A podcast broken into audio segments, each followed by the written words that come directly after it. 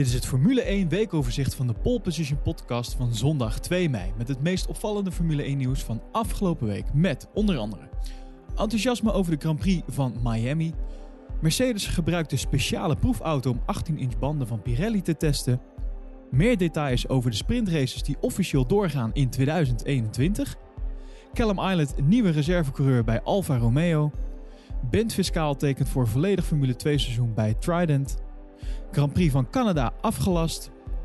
Formule 1 steunt Lewis Hamilton, maar doet niet mee aan social media boycott. En aangezien dit weekoverzicht op zondag wordt opgenomen, bespreek ik ook nog even kort de vrije trainingen en de kwalificatie in Portugal.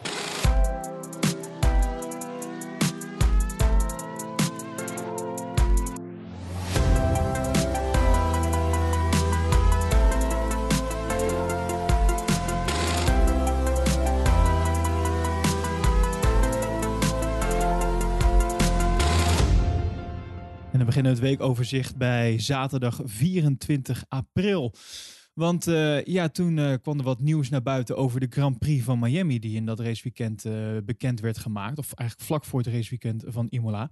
Een managing partner van de race in Miami, Tom Garfinkel... die is enorm enthousiast over de Grand Prix. Die is aangekondigd voor komend seizoen. Volgens hem zal de Grand Prix van Miami mensen omverblazen. In een interview met The Race vertelt Tom over de toevoeging van een tweede Grand Prix in de Verenigde Staten.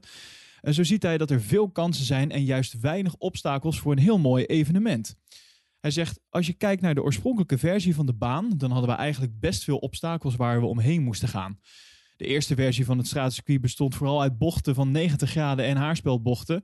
En de nieuwe versie, waarin 2022 op zal worden gereden, is een stuk vloeiender en heeft veel hoge snelheidsbochten. Tom Garfinkel vertelt verder over het circuit. Onze prioriteit was om een baan te creëren voor de coureurs en de fans met meerdere inhaalmogelijkheden. Daarvoor zullen bochten 7 en 8 belangrijk zijn en ook de DRS-zone in de derde sector. Dat was echter niet het enige belangrijke, want zo is de omgeving ook cruciaal bij het evenement. We wilden een omgeving maken met veel mooie uitzichten en genoeg plekken met eten en drinken. De Grand Prix van Miami zal mensen omverblazen. Vanaf het bovendek van het stadion kan je iedere bocht van het circuit zien als je omheen loopt. Ja, dat is echt een unieke kans voor de toeschouwers. Ik zie dan ook eigenlijk alleen maar veel kansen en mogelijkheden voor een succesvol evenement. Ja, en het stadion waar Garfinkel op doelt, dat is het Hard Rock Stadium complex in Miami Gardens. Dat is de thuisbasis van het beroemde NFL-team van de Miami Dolphins. En laat Garfinkel nou ook CEO zijn van de Miami Dolphins. Niet geheel toevallig. Ja, zondag 25 april kwam het nieuws naar buiten dat Mercedes in de afgelopen dagen had getest met 18-inch banden voor 2022 met een speciale auto. Mercedes bouwde de W10 uit 2019 om zo de nieuwe auto van 2022 na te bootsen. En de tests leverden waardevolle data op voor bandenleverancier Pirelli, zo laat Pirelli-directeur Mario Isola weten. Isola die geeft aan waar de speciale proefauto van Mercedes voor is. Hij zegt, de auto die ze hebben gemaakt moet eigenlijk een beetje de auto van 2022 nabootsen als het gaat om aerodynamica en de druk op de banden. De auto's zijn zwaarder en hebben een andere gewichtsverdeling. We hebben er samen met het team alles aan gedaan om de rijstijl van de auto erg te laten lijken op het autoconcept van volgend jaar. Ja, toch blijft de ontwikkeling van de 2022 banden op basis van deze test lastig. Hij zegt, vergeleken met dit tijdperk van Formule 1 auto's is de bolide van volgend jaar natuurlijk compleet anders. Daarom is het informatievergaren nu wel gecompliceerd.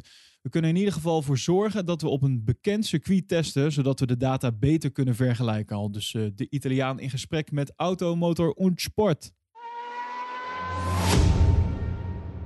Maandag 26 april kwamen er meer details naar buiten over de sprintraces die officieel doorgaan in 2021. Na lang wikken en wegen zijn inmiddels alle tiende teams akkoord hiermee gegaan.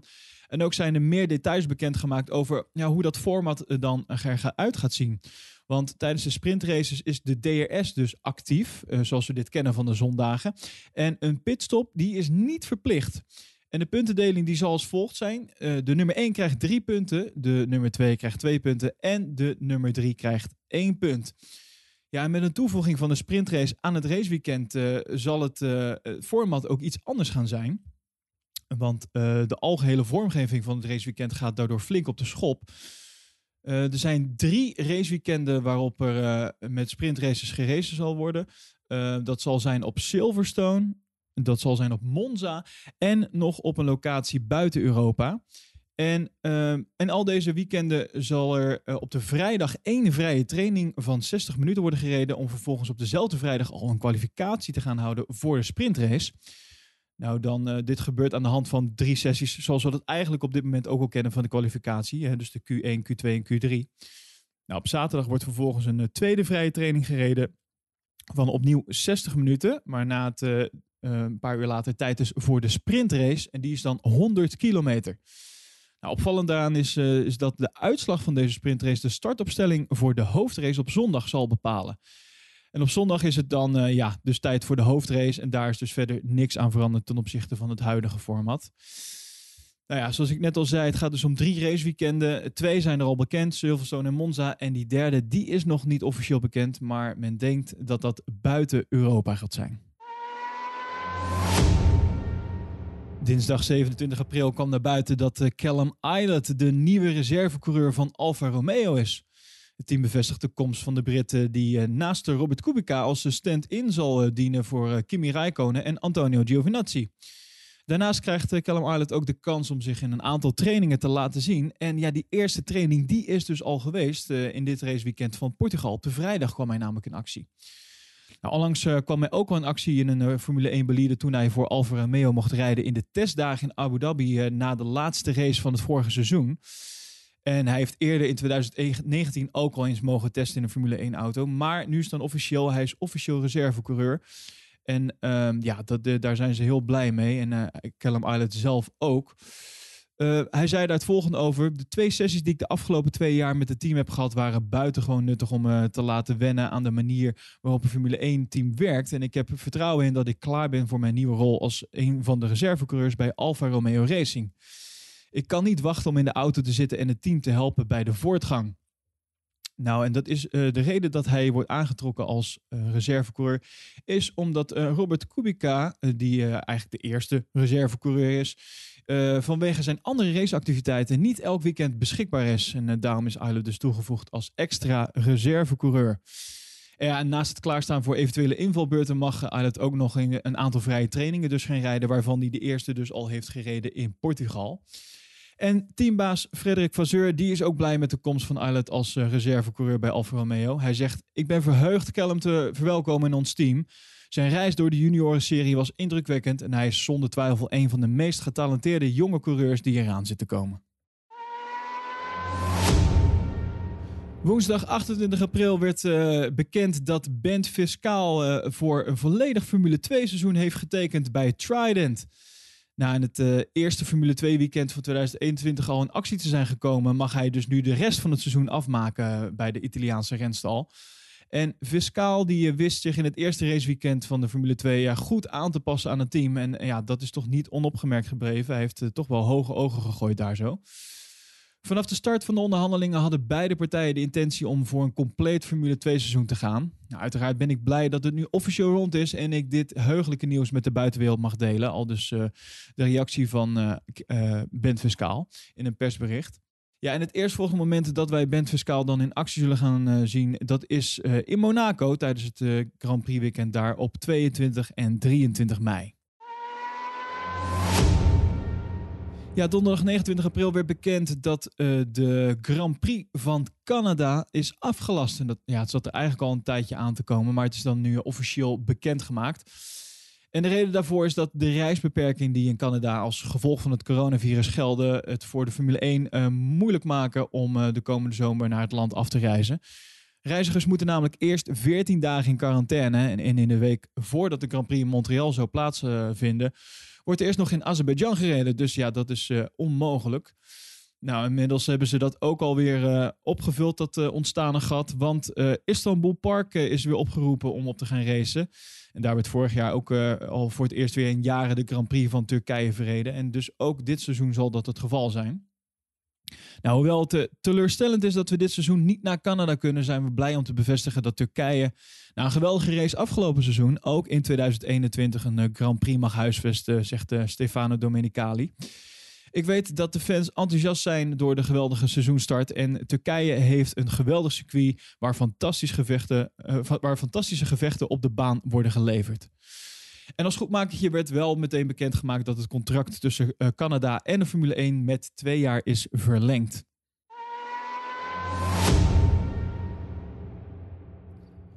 Ja, vrijdag 30 april, begin van het raceweekend eigenlijk, werd bekend dat Lewis Hamilton en verschillende andere sporters dit weekend meedoen aan een social media boycott, om zo meer aandacht te vragen voor racisme in de wereld. De organisatie van de Formule 1 die heeft nu ook laten weten dit initiatief te steunen, maar zelf niet mee te doen aan de boycott. De periode van stilte op social media werd in eerste instantie aangekondigd door een aantal van de grootste organisaties binnen het Engelse profvoetbal.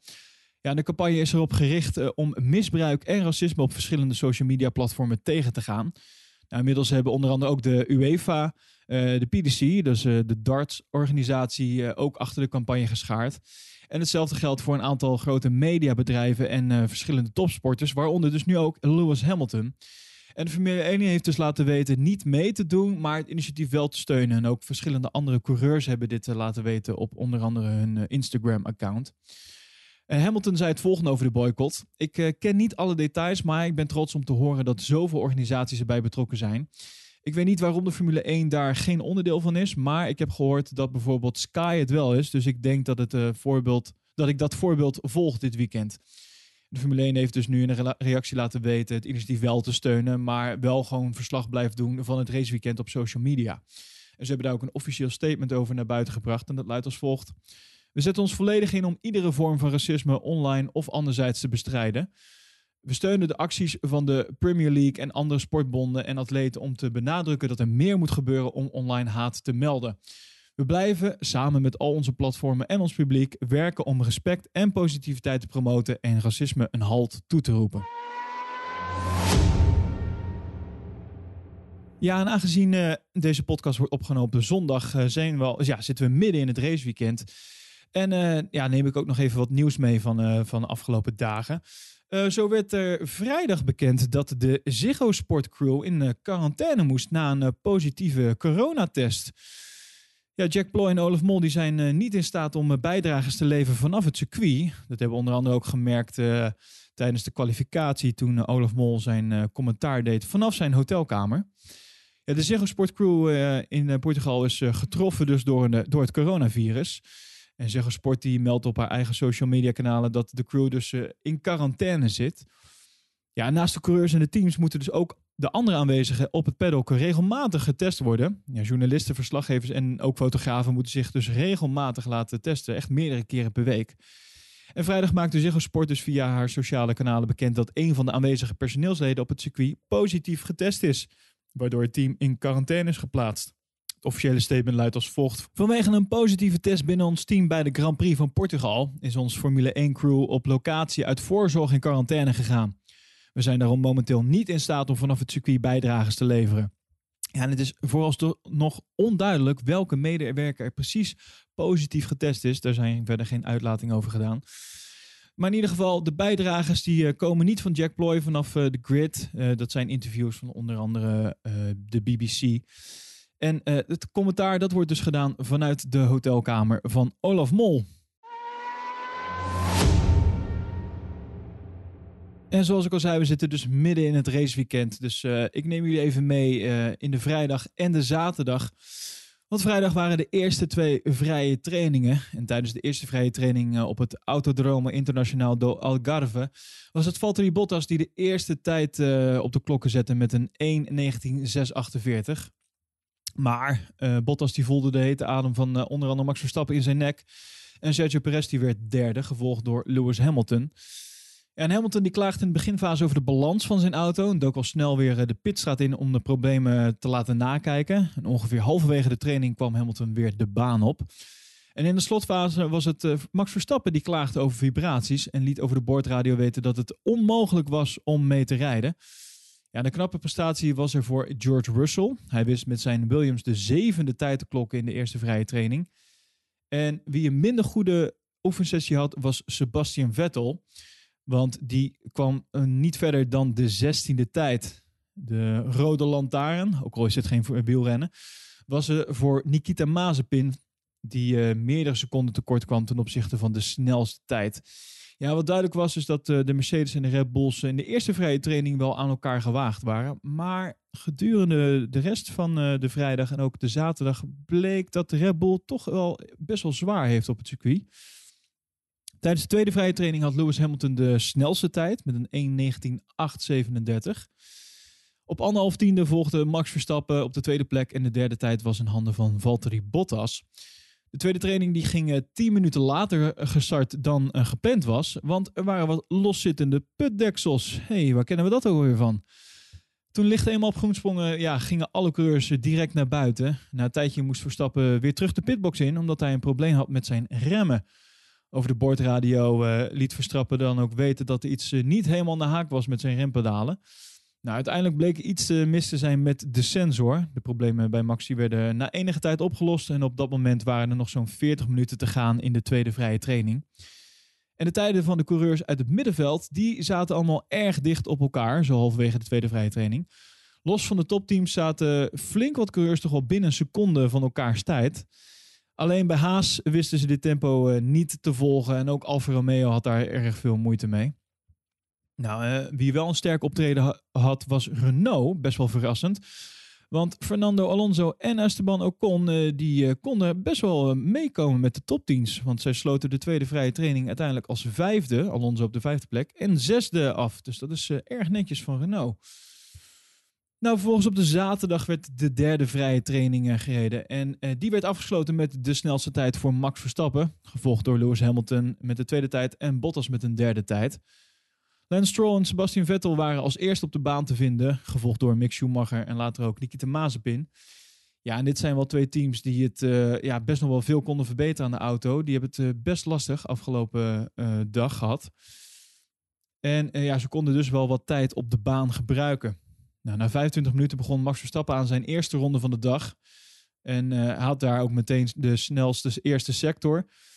En hij leek ook een snelle tijd neer te gaan zetten, maar moest zijn ronde afbreken door een korte virtual safety car. Die was veroorzaakt door een omgewaaid reclamebord. Ja, dat gebeurt ook niet vaak. En de rest van de sessie verliep eigenlijk best wel rustig. Verstappen die wist de snelste tijd te noteren en eigenlijk deze voorsprong op Hamilton en Bottas ook wel te behouden. Al gaf hij op de bordradio wel aan dat hij enkele problemen had. Zo kampte hij met wat onderstuur in de derde sector en hij had het gevoel dat er voor in de auto iets niet goed zat. Aan het einde van de sessie zaten de coureurs in de top 10 allemaal binnen seconden van elkaar. Waardoor we wel ervan uit kunnen gaan dat de kwalificatie toch best wel spannend gaat worden. Nou, en die werd ook wel spannend en ook wel een beetje verrassend. Bij de start van Q1 van de kwalificatie was het meteen een flink aantal coureurs dat naar buiten ging. De temperatuur van de baan was toen 38 graden en de buitentemperatuur 18 graden. Het waaide wel flink en het asfalt van de baan is nog redelijk glad. En dat bleek tijdens de vrije trainen al zo te zijn. Want onder andere Max gaf na de eerste dag al aan dat het eigenlijk voor hem geen plezier is om op deze baan te rijden. Omdat het asfalt te glad is. En ook Lewis Hamilton heeft zich daarover uitgelaten dat er eigenlijk geen verschil is ten opzichte van vorig jaar. Toen ook heel veel coureurs daarover klaagden. Nou, Hamilton die had een momentje overstuur. Maar ondanks dat zette hij wel meteen een tijd van 1:18.726 op de bord. Die tijd raakte hij later weer kwijt vanwege het overschrijden van track limits. Een onderwerp dat ook dit weekend weer veel besproken is. En op deze baan zijn er maar liefst 5 punten waar er track limits zijn. Perez zat er aardig bij, maar kwam bij een poging om toch zijn tijd te verbeteren in de grindbak terecht, helaas. De grote verrassing van Q1 was het uitvallen van Daniel Ricciardo. Ondanks een aanpassing van zijn rijstijl bleek de Australiër niet in staat te zijn om Q2 te behalen. Hij bleef steken op de 16e plek. En de andere uitvallers in Q1 waren ook heel verrassend Lance Stroll. Zeker gezien de prestatie van Vettel tijdens Q1. En verder wel de usual suspects. Denk aan Nicolas Latifi, Mick Schumacher en Nikita Mazepin. Bottas die noteerde de snelste tijd tijdens Q1. En Verstappen die bleef opvallend steken op een 11e tijd. Nou, over de boordradio klaagde de Max dus al over een gebrek aan topsnelheid.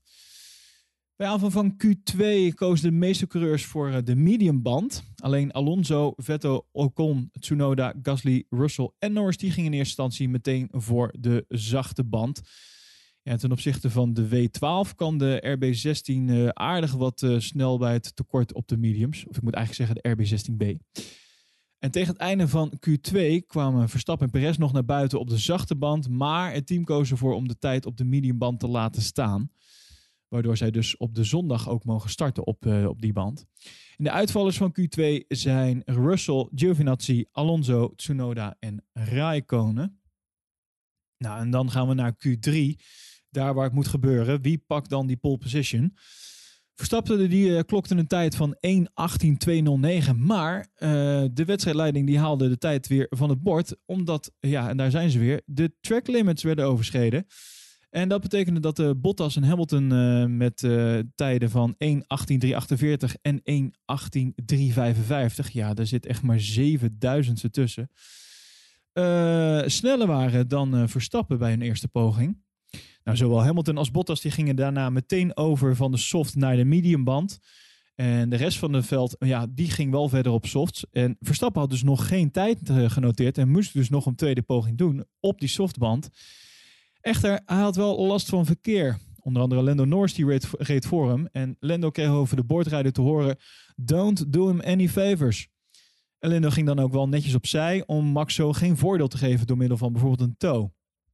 Echter had Max wel last van meer verkeer. En uiteindelijk klokte Max dus een tijd van 1:18.746.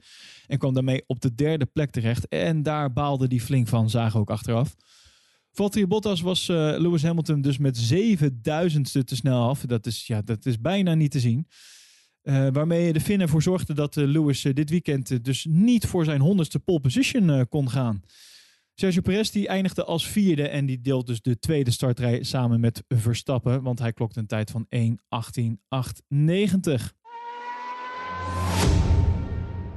Maar ja, zoals we weten, de punten die worden pas verdeeld op de zondag. En daarvoor moet je dus om 4:00 inschakelen, want dan begint de race. En ja, dan zullen we naar zo'n, ja, wat zal het zijn, 2 uurtjes ongeveer weten wie dan de leiding gaat pakken in het wereldkampioenschap. Blijft dat Lewis Hamilton met dat ene puntje meer? Of gaat Max Verstappen die plek overnemen? We gaan het zien. En voor meer nieuws en feitjes ga je naar ons Instagram-account @polepositionnl. Vergeet je niet te abonneren op deze podcast via jouw favoriete podcast-app om op de hoogte te blijven van het laatste nieuws over de Formule 1. En vind je deze podcast nou leuk en wil je ons financieel steunen? Kijk dan even op petje.af/poleposition. En met jouw donatie word je dan automatisch lid van de Pole Position podcast Pit Crew. En dan heb je recht op enkele leuke bonussen.